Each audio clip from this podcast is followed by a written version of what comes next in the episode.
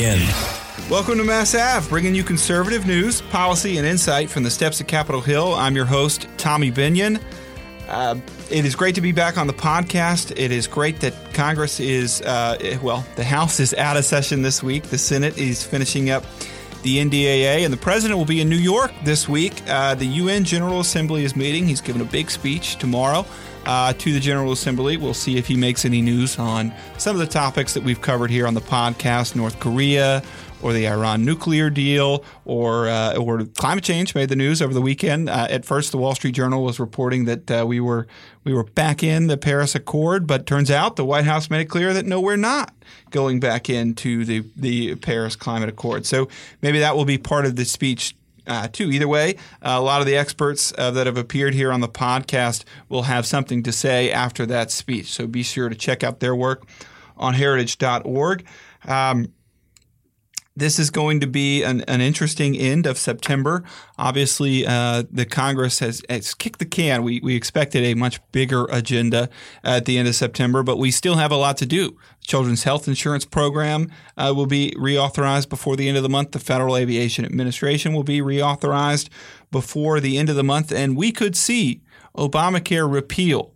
Uh, the Senate parliamentarian has said that the opportunity to repeal Obamacare based on the 2017, the FY17 reconciliation instructions, uh, will expire at the end of the month. Now, that's a preliminary ruling that may not stand. Uh, we, we could have another shot at this, but either way, uh, there is a bill getting some attention in the Senate this week. It's called Graham Cassidy. Senators Graham and Cassidy have sponsored this bill. Uh, it's a partial repeal of Obamacare. It includes some good reforms. It's it's not what uh, what we wanted. It's not what we would have written, but it there is some possibility that that bill gains steam in the Senate this week. Uh, CBO is said to be scoring it. Leadership in the Senate is said to be whipping it. These are these are signs that this bill could come could come up. So we will keep an eye on that. Got a couple of great interviews uh, for this podcast. Rachel Greszler, who testified in front of the Senate last week on the president's uh, reorganization initiative. Uh, he's going to be with us. And uh, John Michael Seibler, uh, who's a legal fellow here at the Heritage Foundation, is going to be talking with us about the 641 ways uh, that former uh, drug offenders are penalized and, and, the impact that that has. Talk about overcriminalization. That's a really interesting interview. We're excited to play it for you. Although, first, we are going to do a brand new segment that we hinted at last week. It's called Ask the Expert. Uh, this is a debut for us. Uh, we took questions from you, the listeners, and we got them. Um, we got an expert's take on them. We'll continue to do this going forward. If you have questions for Heritage experts, we will relay them and we'll play a good one on the air each week. Today, we discuss the opioid crisis with Heritage legal fellow Paul Larkin. Let's go ahead and play that. Unless it is a baby born to a crack mother or a young child that is drugged by an adult, I don't believe anyone today is oblivious to what drugs will lead to slavery and drugs. So, my question is this why do taxpayers get the bill for Narcan and other antidotes to overdose? I believe in spending whatever to teach children the dangers of addiction, but I do not think we should bail addicts out. They should know in advance they will be on their own if they want to risk being enslaved to drugs. How does Heritage feel about this? If we wish to make America strong and healthy, we need to deal with our drug problem. I understand the concern by the person who submitted that question The concern principally comes from a moral perspective. The questioner believes that a moral obligation imposed on everyone in society is to comply with the law, that the controlled substances laws are particularly important statutes for people to comply with, and that noncompliance must be punished, both because noncompliance inherently is wrong and therefore should be punished, and perhaps because noncompliance, if it goes unpunished, will not deter other people from committing the same sorts of offenses. That's a generally reasonable position. But I do want to mention two points with respect to the moral perspective shown in that sort of question. One, for lack of a uh, better term, is essentially that there are times when we should hopefully rely on the better angels of our nature in order to help someone in distress Consider the story of the Good Samaritan.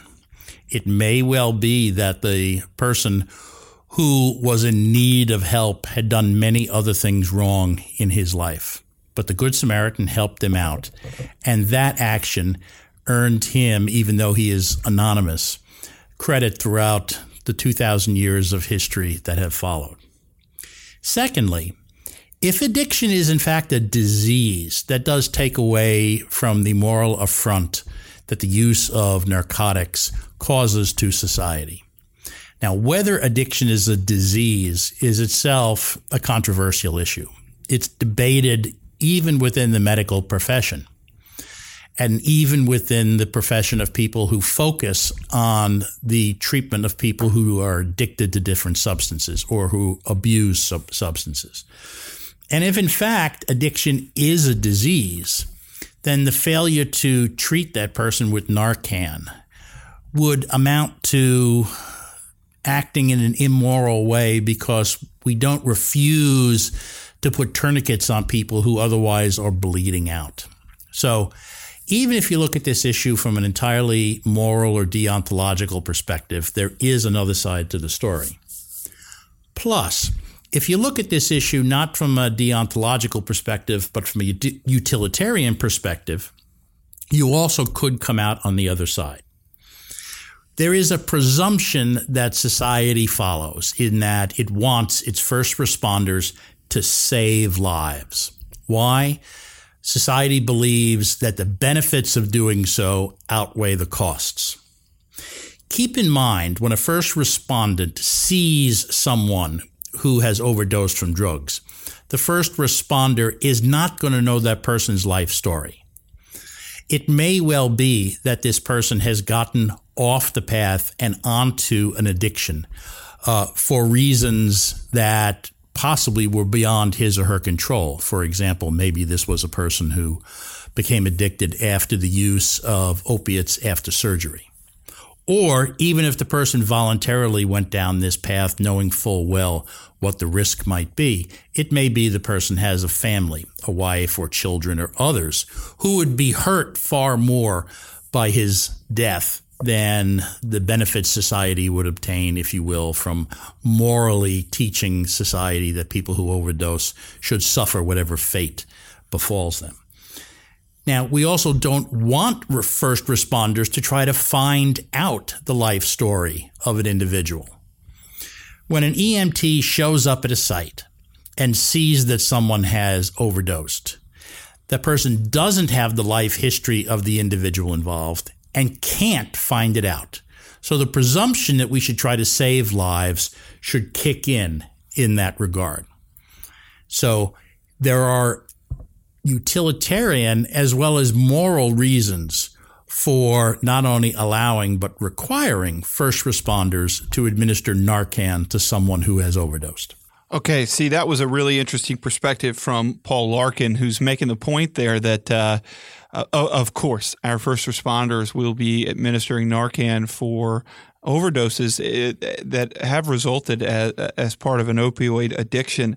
Certainly, uh, opioid addiction is something that plagues our society. It's something that is uh, getting worse, not better. And some of these questions are arising as a result of that. Uh, but Paul does a great job there uh, uh explaining that, uh, and also does a great job here at the Heritage Foundation. He covers uh, so many issues as a legal fellow down on the Meese Center, but he is he's one of the best. please check his work out at heritage.org. Um, well, let's let, us let us move now to our interviews. Um, uh, Rachel Greszler is a senior policy analyst in economics and entitlements in the Center for Data Analysis at the Heritage Foundation. So CDA is a really cool thing we have going on here at Heritage. Uh, down there, they they score, meaning they they they tabulate the cost uh, and impacts of a government program. Um, she's down there working on Social Security, Social Security disability insurance, taxes, uh, entitlements. Um, she's a really brilliant person, uh, as evidenced by the fact that she's got one master's degree in public policy from Georgetown University and another master's degree in economics from Georgetown University. Um, before joining us here at the Heritage Foundation in 2013, uh, Rachel was a senior, econo- senior economist at the Joint Economic Committee, which is a committee over there on Capitol Hill uh, that that com- that is comprised of both House members and senators. Great to have Rachel on the show. Rachel Greszler, welcome to the podcast. Welcome to Mass Ave. It's great to have you here. Thank you for having me. You are doing uh, some really interesting work on government reorganization, which is a project going on within the Trump administration. Maybe not something that that has gotten national headlines, but certainly something that is going to have significant change. Um, let's start broadly with what's going on. What is the Trump administration trying to do here? Well, they're trying to do big things. Back in March, the president issued an executive order to reorganize the federal government. Now, that means a lot of stuff. That means getting rid of inefficiencies, duplication, waste. It means looking at the government comprehensively and saying, is this something that the Constitution says the federal government should be in the job of doing? Or would it be better to leave this to state and local governments and the private sector? And it also means looking at the costs of things. There may be things that the government has a role in, but the costs might not be justified by the benefits. And also, what would it cost to change it? Some things are more expensive. You know, there's a lot of modernization and stuff that could be done, but they take upfront costs. And so, taking that into consideration. So, the president issued this order. He's tasked the Office of Management and Budget, which Director Mulvaney oversees, to look at this across the agencies. The agencies have submitted plans to OMB. We don't know what's in those plans yet, but they're working with OMB and finding ways that they think that they can reduce inefficiencies, maybe eliminate whole offices and departments. That'd be great. um, and that's what we've at Heritage, what we have recommended. We put together a blueprint for reorganization, um, pulling from a lot of the policies and things we've recommended over the years and most recently in other blueprint documents. And so we have this comprehensive list here 110 specific recommendations.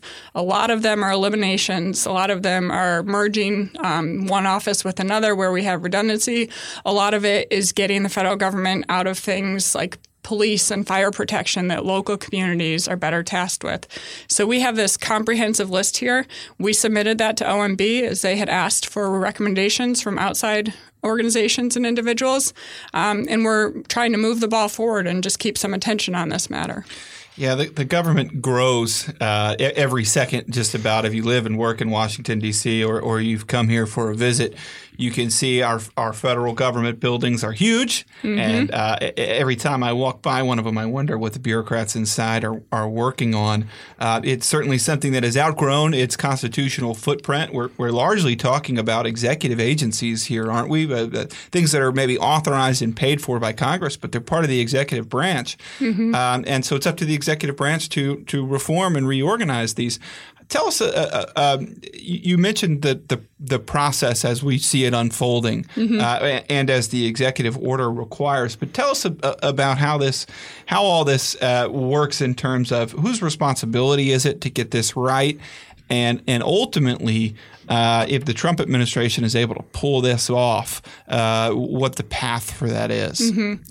Um, well, the responsibility right now is with the president because he's the one that has issued this executive order. He said, I want to take this on.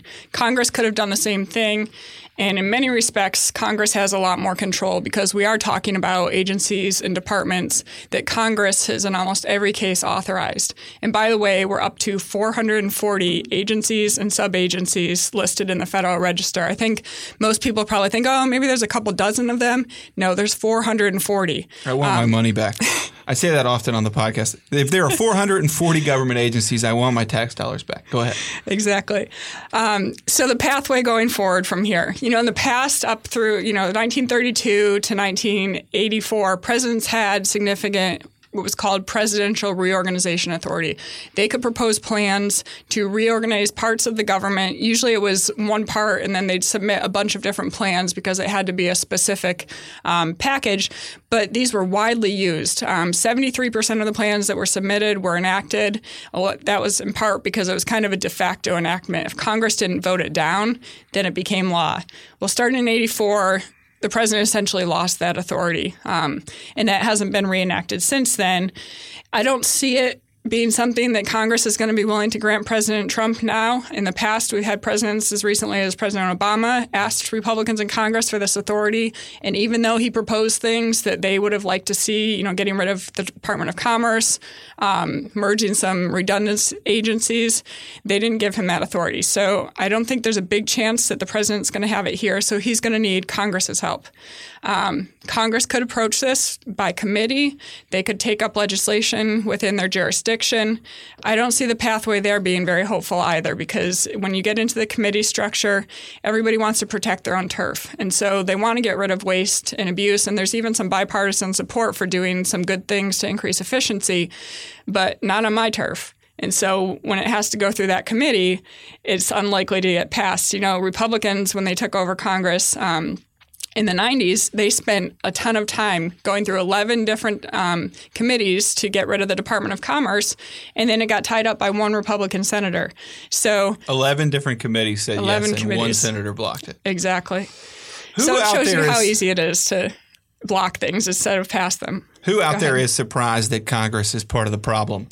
uh, uh, you know, I, am for smaller government. I'm I'm I'm for government efficiency. I'm, I'm for saving a buck or two. But uh, more than anything, I am I am for uh, shrinking the government and and stopping its excess and stopping its impact on all of our lives. Uh, it, the bigger the government is, the the more liberty it sucks away from from the people. Um, Talk to us a little bit about about the scope of this. Are we going for, uh, as you pointed out, wholesale eliminations of offices or mm-hmm. agencies, or, or, are we going for reassigning bureaucrat B to bureaucrat C's old desk? The president, I think, is going for the whole thing let's really look down and what should the government do, be doing and not doing and big cuts here. But that's not possible under his current authority. And so the pathway that we go forward dictates whether or not we just see a few little things like, oh, let's get rid of a couple layers of management here. We have too much bureaucracy in offices or small scale things. Let's modernize this one component of the Social Security office. Those are some little things that you might see bipartisan support for and be able to pass. But that's, you know, that's chump change in the big scheme of things here. And so if we're really talking about getting the government to be the right size and an efficient government, you need a different pathway. I think the best pathway for that that we can look at in the past is a BRAC type commission. So you have an independent commission, Congress creates it.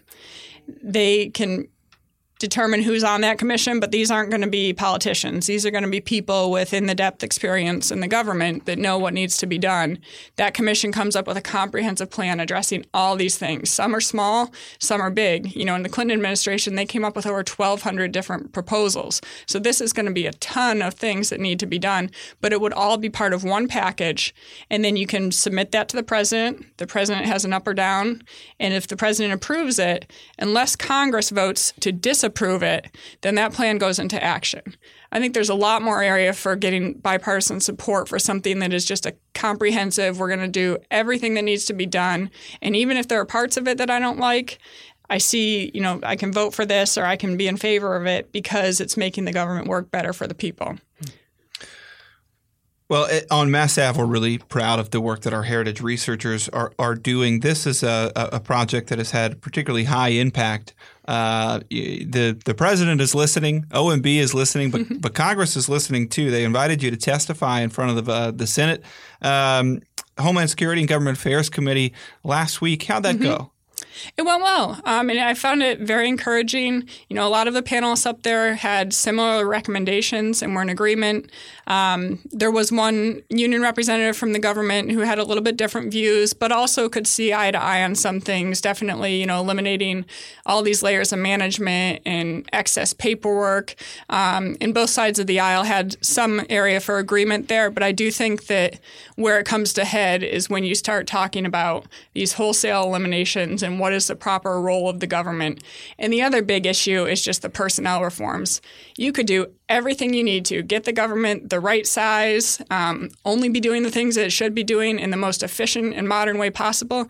But if you have the current federal civil service system, you're not going to be operating efficiently. You're not going to be, you know, using the taxpayer's dollar in the appropriate way because as it is now, we're massively overpaying our federal employees, mostly on the lower end, and then in the upper end, we're not you know, even compensating them fairly. So it's this skewed structure.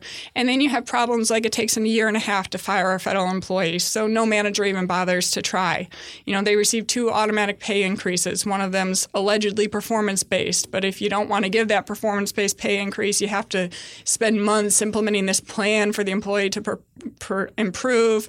It's just a mess. And we have all the wrong incentives in there. And it's not just bad for taxpayers, it's bad for those public employees. They get a bad rap, and they're the ones that are sitting there having to deal with other poor performing employees and having to take on their jobs and do twice the work. It, it, it is a mess. It, it is a mess that, that we've heard too much about that we're frustrated with. Uh, but we've got some progress in front of us uh, that, that, could happen mm-hmm. uh, this year and next, thanks to this executive order and, and the things that have happened uh, since then, and, and, and your work and the work of the Heritage Foundation. So uh, we're really excited about the possibility mm-hmm. that the mm-hmm. government could be changing here, and, and, and this is uh, this is an, an, an overlooked but but highly impactful uh, issue area here. Thanks, Rachel. Really appreciate you coming on the podcast. Yep. Thanks for having me. John Michael Seibler is a legal fellow at the Meese Center for Legal and Judicial Studies uh, within the Institute for Constitutional Government at the Heritage Foundation. Uh, the Institute for Constitutional Government is a newer institute here at the Heritage Foundation. Uh, it, it is comprised of our Legal Center, our Center for Principles and Politics, uh, and uh, together those two uh, those two groups look at um, the legal underpinnings of our society, including all of the laws that are that that, that stack as high as the building um, as as part of our legal system today, but also going all the way back to the Constitution, the Declaration of Independence. Happy to have John Michael here on the show. John Michael, welcome into the pod. It's great to have you here on Mass Ave. Uh, talk to us a little bit about the piece you published last week on the Daily Signal. Uh, we're going to get into some of this overcriminalization stuff and, uh, and, and talk about the consequences for drug users, but but uh, or for uh, those who are convicted of drug crimes. Uh, talk to me about your your article first. Sure. So, in the Comprehensive Addiction and Recovery Act of 2016, Congress asked the Government Accountability Office to take a look at a scheme of federal laws and regulations that are called collateral consequences. These are civil laws and regulations that, unlike the federal drug laws, are existing in the civil justice system and restrict ex offenders' civil liberties and freedoms and entitlements once their punishment is officially over. So there are 641 of these penalties. Is that right? That's right. So the GAO found 641, which many people would look at and say, gosh, that's an awful lot. But they actually apply across the entire host of federal laws. So they cover things like housing rights, financial assistance, uh, food sustenance programs, and many of them hit things like employment that can really wind up putting a damper on ex offenders' ability to come out reintegrate into society and become lawful, productive citizens. So, so that, that brings up a good question, right? Uh, we, we have federal laws in place for a good reason, uh, and we have punishments that hopefully meet the crime. Uh, what is the goal of our judicial system, of our criminal justice system, as far as the individuals convicted of a crime? What is the goal? Is it to punish them? Is it to rehabilitate them? What is a good conservative way of thinking about the goal of our criminal justice system? Yeah, great question. Really, it's all of the above. You want swift and certain punishment for offenders who trigger the federal criminal drug laws, but you also want them to come out of prison, and we hope and expect them to lead law abiding and productive lives and come out and contribute to their community. But when you look at a host of rules and regulations like the 641 that the GAO found for nonviolent drug offenders, you begin to ask do these encourage reintegration or do they, in some cases perhaps, end up frustrating reentry to society and maybe even contribute to a return to crime? Right. Recidivism is a is a big issue in our criminal justice system. We want to reduce recidivism as much as possible. Um, is there any evidence that any of these specific penalties increase the likelihood of recidivism? Sure. So, in general, there are roughly 76.9% of drug offenders who, according to the National Institute of Justice, will re enter the criminal justice system. Now, that's just not cost effective crime fighting. Uh, and you can look at the 641 rules and regulations that the GAO found, and you see some where you begin to wonder is this specific collateral consequence going to be rationally related to an ex offender's crime. So it fulfills the public safety purposes of these rules. And you can find ones like federal statute 23 USC 159, which will actually withdraw certain federal funds from states that fail to revoke or suspend an ex offender's driver's license if they're convicted of a drug offense. Now, that probably makes sense across a host of crimes, but you can ask if an offender never used their car to violate a drug crime, and if no part of their criminal activity involved driving from A to B, should we be restricting their ability to come out of prison and drive to a job interview, to a job, uh, to families and friends' houses, to reestablish nits with the community, or to perhaps do things like drive their children to school, simple daily activities that many of us might take for granted. Now, there's a flip side to this coin as well. Uh, we're in the middle of an opioid crisis in this country that has touched nearly every single one of us, um, and and we are facing um, a, a, drug problem that needs a swift uh, criminal. Uh, justice response. There's certainly an element of this driven by uh, criminality uh, amongst drug dealers and uh, organized crime, even. so, you know, part of the criminal justice system is to act as a deterrent. Uh, with that in mind, uh, what does a right sized policy look like? What does one look like that strikes the right balance? Well, it's really hard to tell. You want these collateral consequences to help that effort. You want them to be deterring crime, to be keeping people once they're out of prison away from the circumstances that might lead to another offense. So, for example, you want to keep child predators away from children, and you want to keep fraudsters off of Wall Street, and you want to keep drug offenders out of drug networks and drug markets. But another part of that, and you know, it can seem counterintuitive at first glance, is you don't want to pile on so many that reentry become something that is either actually or perceived to be now out of limits for them.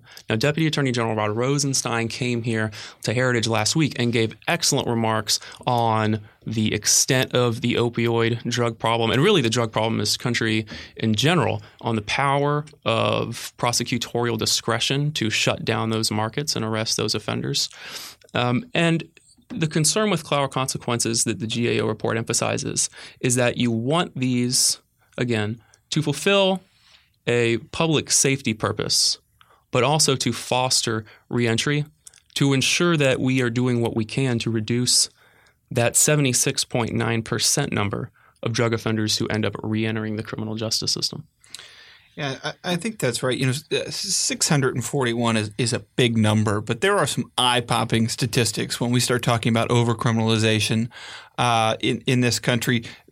Last year, there was a uh, last year and, and last Congress, really the last two and a half years, there was a uh, a push to enact some uh, pretty strong criminal justice reform uh, in this country. Um, it, it, it, never it never happened. We didn't get a new criminal justice law. Do you see that coming back anytime soon? Uh, you mentioned there was the a 2016 bill that precipitated this GAO report.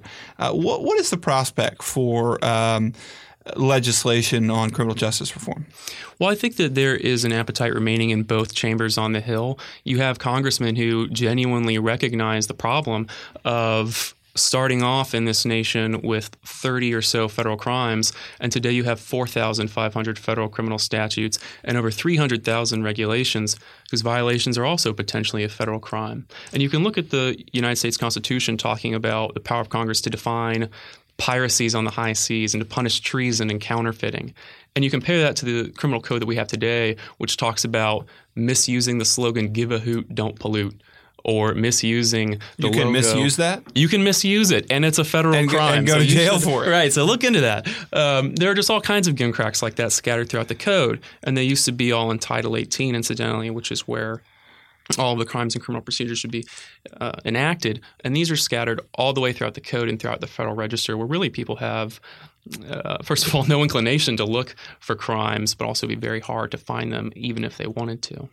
Well, John Michael, it's been great having you on the pod. Our listeners can find this article we've been talking about on thedailysignal.com. Um, it's called do we need 641 penalties for non-violent drug crime after punishment? So we appreciate you. Uh, any any last thoughts? No, that's it. It's there, and uh, all the Overcrim work is at heritage.org, of course. Okay, and uh, word to the wise to all you listeners out there: be careful with the phrase "give a hoot, don't pollute." Apparently, there are some pretty serious consequences for that. Thanks, John Michael. Appreciate you being here. Thank you. All right, with our gratitude to Rachel and John Michael, uh, it's time for us to wrap up wrap up today's episode of Mass Ave. Check us out on iTunes. Hit subscribe. That'll let you know uh, that we have a new episode out.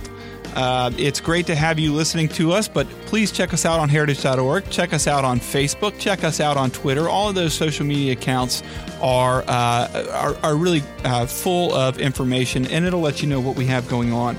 Uh, we're happy to have you as part of our listener network, but we want to see you there as well. Uh, that's it for this week. We'll see you next week.